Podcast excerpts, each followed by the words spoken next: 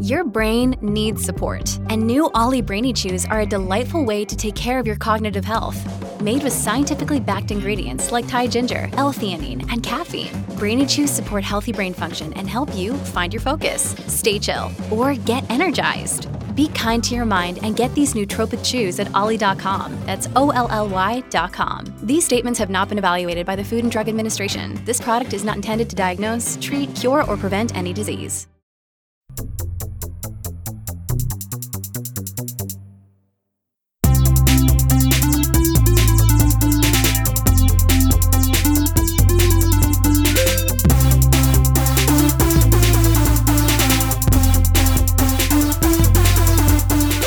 Welcome to the Inside the Board Study Smarter series dedicated to helping you learn to think like a question writer so you can study smarter, not harder, and succeed on your exam. All right, this is a question dissection and explanation video from Supporting Act for the 2021 Step 1 Study Smarter series, Quick Steps. You can find his YouTube channel by searching Quick Steps on YouTube. And just note that we have converted a originally video file to an audio resource and done some editing to it to make it, I guess, audio optimized. So if you do though hear references to a video or whatnot, just know that it was originally intended for that, but we still think it's a good resource. Hey everybody. Today we are going to be covering immunology and rheumatology and seeing how that content is presented in board style format. With that being said, let's dive on into some questions. So let's just practice the method here, and we want to apply it to every single question, no matter if it's long or short. Sometimes if it's really short, you could just do, you know, the one or two lines there, and then try to try to get to your answer. But let's just get in the habit here. So I'll read the second last line with you guys, then go to the question itself, and then go to the answer choices, and then we could read over the whole thing. So the last two lines, it begins with basic metabolic profile shows calcium level is at 1.1 milligrams per deciliter. The child is prone to infection according to his mother. What part of the lymph node is expected to be atrophied? A. Medullary sinus. B. Paracortex. C. Follicle of cortex. D. Medullary cords. E. Capsule. Now we can read the whole question looking for keywords. So, a six year old boy has involuntary muscle spasms in his extremities. Physical examination shows easily removable white plaques with surrounding erythema on the oropharynx. And then we already read the rest, so we know that he has a low serum calcium and all these lab values are actually provided in the little lab section. You can just click on the labs and it'll come with a drop down list. And you just look for calcium and it'll tell you the normal. This is low. And the child is prone to infection according to his mother, so there's some sort of immune problem going on. Not surprising as this is the immune section. Okay, so let's just go through the answer choices. We have medullary sinus. What cells reside in the medullary sinus? So you should be saying macrophages. Macrophages or histiocytes largely occupy the medullary sinuses. How about the paracortex? T cells, right? Paracortex contains T cells. The follicle, the follicle has those germinal centers. That's where the B cells activate. And then we have medullary cords. And the medullary cords is where plasma cells, B cells, and some macrophages also exist. And then the capsule, what cells reside there? Yeah, right. It's it's just dense irregular connective tissue. Okay, so that's a little bit of a, a trick. They're trying to make you think maybe you don't know what cells are there, so you might choose that in a panic. Never panic. You know most of the content, and if not, we have test taking strategies that could get you there. So, what is this question really asking? Well, we know there's an immunodeficiency because prone to infection is quite literally just another way of saying immunodeficient. And he has easily removable white plaques. Is a hallmark characteristic for thrush, also known as oral candidiasis right? It's a superficial fungal infection. It's actually normal flora to a capacity, but this is just overgrowth because your immune system is not functioning properly. So, what has immunodeficiency with low calcium levels? Okay, you should be saying DiGeorge syndrome, right? DiGeorge syndrome. So, why do they give us muscle spasms? Well, anytime you have low calcium, you could go into a state of tetany or involuntary muscle contractions right? Because you get closer to the depolarization threshold. This is a very common way that the boards test DiGeorge syndrome. DiGeorge syndrome is uh, chromosome 22q11.2 deletion. I would just memorize chromosome 22. And all that really translates to is it's a failure of the third and fourth pharyngeal pouches to develop. And the third and fourth pharyngeal pouch contain the thymus. and the inferior and superior parathyroid glands, respectively. So if you have failure of the parathyroid glands, you're not going to have that PTH being released, right? The parathyroid hormone. And the parathyroid hormone is the thing that melts bone to release calcium into the bloodstream. And it also helps reabsorb calcium in the kidney, but that's not really the focus too much for this question. All you have to know is since you're missing it, you're going to have low calcium levels, and the low calcium levels lead to spasms. And quite frankly, you don't even need to know that. You just need to know that it's DiGeorge syndrome and what's actually wrong the thymus. What is the thymus responsible for? Well, the thymus is important for maturation of T cells. Right? So if you don't have a thymus, if it's completely absent, which is the case in DiGeorge syndrome, you will not have T cells in circulation. And if that's the case, then you sure as hell are not going to have a strong immune system. So this is an interesting way to ask it, but where in the lymph node would T cells reside? Where do we know that they reside? That portion where T cells reside in the lymph node is going to be atrophied or smaller. So, which portion is that? Well, we talked about it already. T cells reside in the paracortex. So, the paracortex is the part of the lymph node that is affected in DiGeorge syndrome. All right, so we're off to a strong start. Let's keep the momentum going with this next question. I want you to do this question on your own, and then we'll talk about it before I show you the answer. So, this question is all about acute graft rejection. And you do have to know a little bit about it in order to get this question right. And there is a slight nuance to this question that I think it's very helpful to learn. So, what's the cell that's responsible for acute graft rejection? It's mainly T cell mediated, right? There's CD4 response and there's the CD8 cytotoxic response. That's the whole thing with acute graft rejection is it's T cell mediated, both CD4 and CD8 T cells. So I bet you a lot of people probably chose CD4 because they were like, oh, helper T cell most likely. That's usually the right answer. Boom, we're going to go with that. Well, in this case, you would be wrong. And I know the rest of you, the ones that are currently watching this, all chose CD3, right? Because CD3 is for all T cells. That includes both helper and cytotoxic. So CD3 is on every single T cell, whether or not CD4 or CD8 are present. Right? So helper T cells have CD3, and cytotoxic killer T cells have CD3 as well on them. Okay, and just for completeness sake, let's talk about CD14. That's found on macrophages or histiocytes. So CD14 is found on macrophages. How about CD19? CD19 is found on B cells. So CD19 is found on B cells and plasma cells. How about CD34? So CD34 is slightly lower yield, but I would definitely recommend knowing it. Is that that is the surface marker for hematopoietic stem cells. All right, good job on that. Let's keep the momentum going with question three. As this is a short question, I'm going to read it with you, and then we're going to talk about it, and I'll let you choose an answer. Then we'll just we'll discuss the answer choices. Okay. So a T helper cell located in the peripheral circulation is bound to a cell through a class II major histocompatibility complex. It does not receive costimulatory signals from the bound antigen presenting cell. What is the fate of this specific T helper cell? A. It will be activated and able to perform its effector function. B. It will undergo class switching. C. It will undergo anergy. D. It will release granzyme. E. It will undergo clonal expansion. So, what do you guys think? Okay, so let's say you don't know the exact answer to this. Let's do what we would normally do anyway. Let's do process of elimination. Okay, so let's start with A. It will be activated and able to perform its effector function. Well, we know T cells, when they're activated, could perform an effector function. So we might have to hold on to that one if we assume that it's enough to just activate it without a co-stimulatory signal. How about B? It will undergo class switching. Do T cells undergo class switching? No. No, that's only for B and plasma cells, right? It will undergo anergy. So what's anergy? Anergy is different than apoptosis. The cell is not undergoing self-regulated destruction it just kind of stays there and it's permanently lost its effector function, right? It's essentially doing nothing.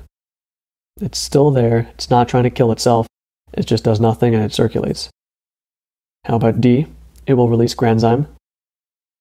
So we know CD8 positive cytotoxic killer T cells do release a granzyme and that, you know, and perforins and they poke holes in the membrane and, and they cause apoptosis and destruction of the cell that it's attached to. So that kind of sounds like it's an effector function, right? So whenever two answer choices sound similar and they are definitely in accordance with one another and there's not really much of a difference, they're most likely both wrong. And how about E? It will undergo clonal expansion. Well, so when these types of cells become activated, they do actually undergo clonal expansion. So there's actually three choices that say, okay, it's going to be activated. And there's one choice, right, choice C, that says it's not going to be activated. So if you had to just go on pure test taking skills, which one out of those four, right? We've eliminated choice B because that's only for B cells. Which one, A, C, D, or E, is the one most left out of the group? That one would be C, right? Because it's not activated, it's not able to carry out an effector function, such as like releasing granzyme or undergoing clonal expansion or stuff, something along those lines. So let's talk about why it actually is C. So you actually need two signals in order to activate both T and B cells. The first signal needs to be the MHC complex with the antigen bound. And then the second one needs to be a co-stimulatory, whether that's B7 or you know something along those lines. If you only get one of those signals without the co-stimulatory signal, the cell will not destroy itself, but it will undergo anergy. They highlight this fact a lot. Sometimes it goes overlooked by some students, so I would definitely, definitely, definitely just keep this in your mind. If a cell's in the periphery and it binds only to one signal molecule, not both signal molecules, it will undergo anergy. Great job on that one. That was a little bit more of just a, a pure memorization thing, but I'm glad we were able to explore some of the test taking skills. Let's move on to the next question. Okay, so this question is pretty high yield.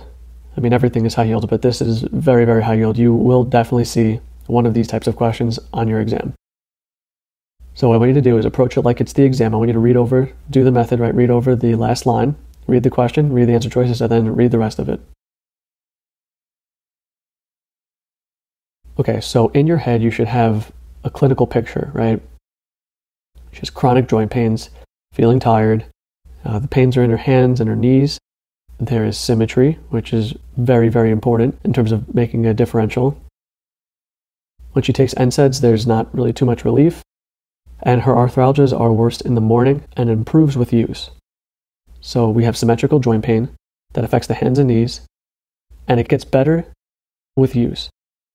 So, which one of those diseases that we know, right, like lupus, rheumatoid arthritis, osteoarthritis, gout, pseudogout, septic arthritis, psoriatic arthritis, you know, any of those, which one fits this description the best? Okay, and you should be saying rheumatoid arthritis, right? You know, they're going to give you some things that will give it away. They might give you a histological description of it. They may just say, you know, like symmetrical joint pain that improves with use, as we see in the question here. As long as they don't say that the dips, right, the, the distal interphalangeal joints are involved, maybe that's never involved in rheumatoid arthritis as far as the questions go.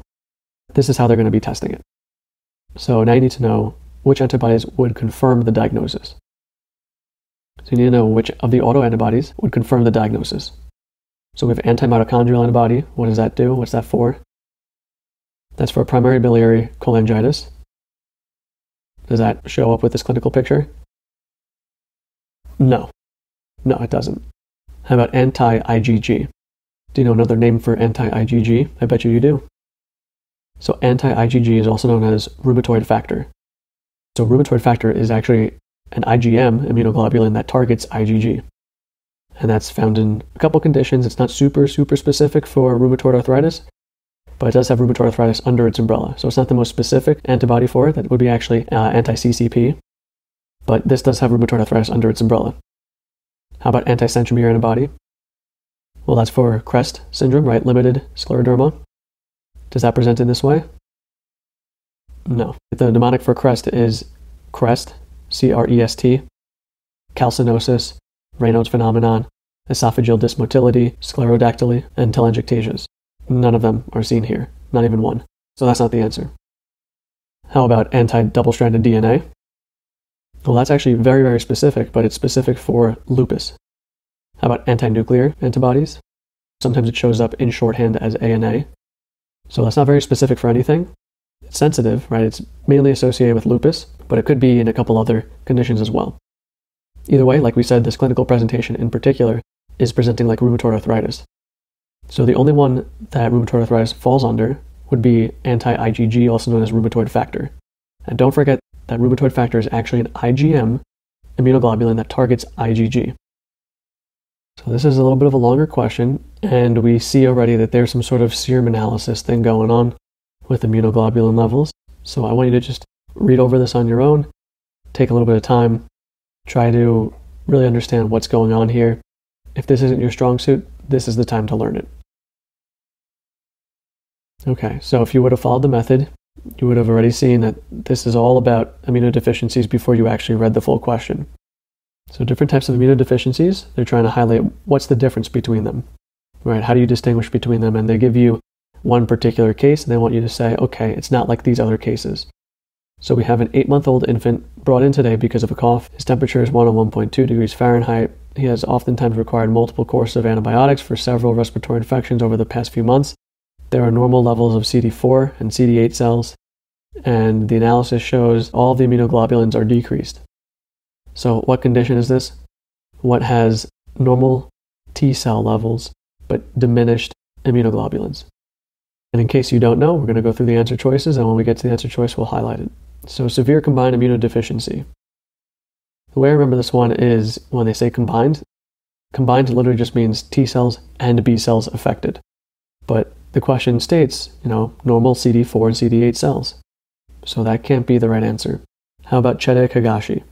Well, Chediak Higashi is a mutation of the LYST gene, which is lysosomal trafficking protein, and that causes a microtubule dysfunction.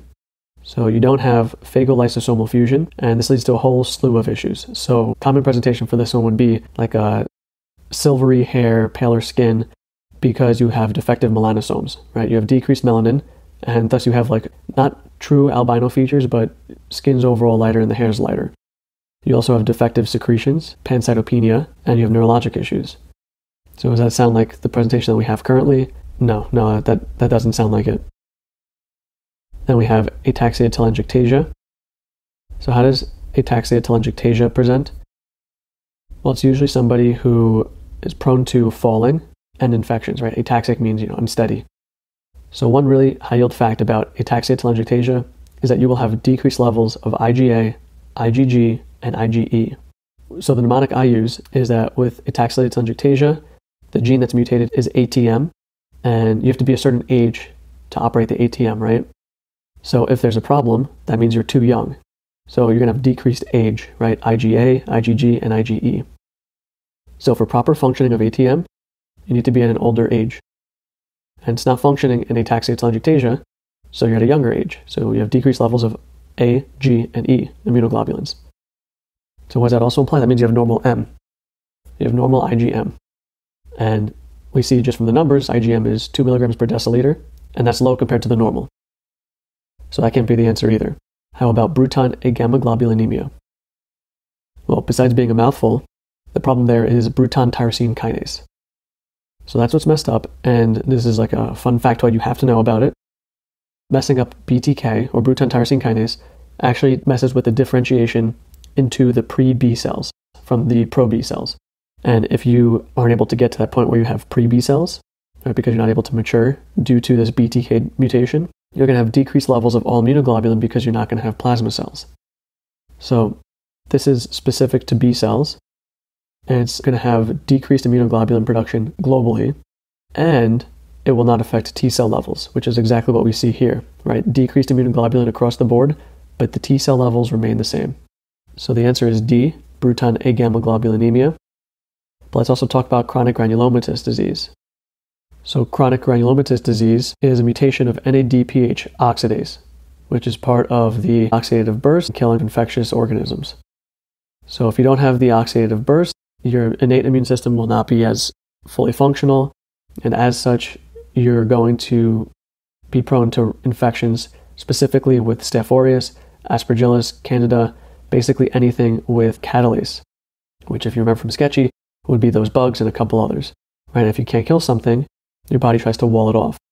And the way that it walls it off is through granulomas. So that's why it's called chronic granulomatous disease, because you can't clear these infections.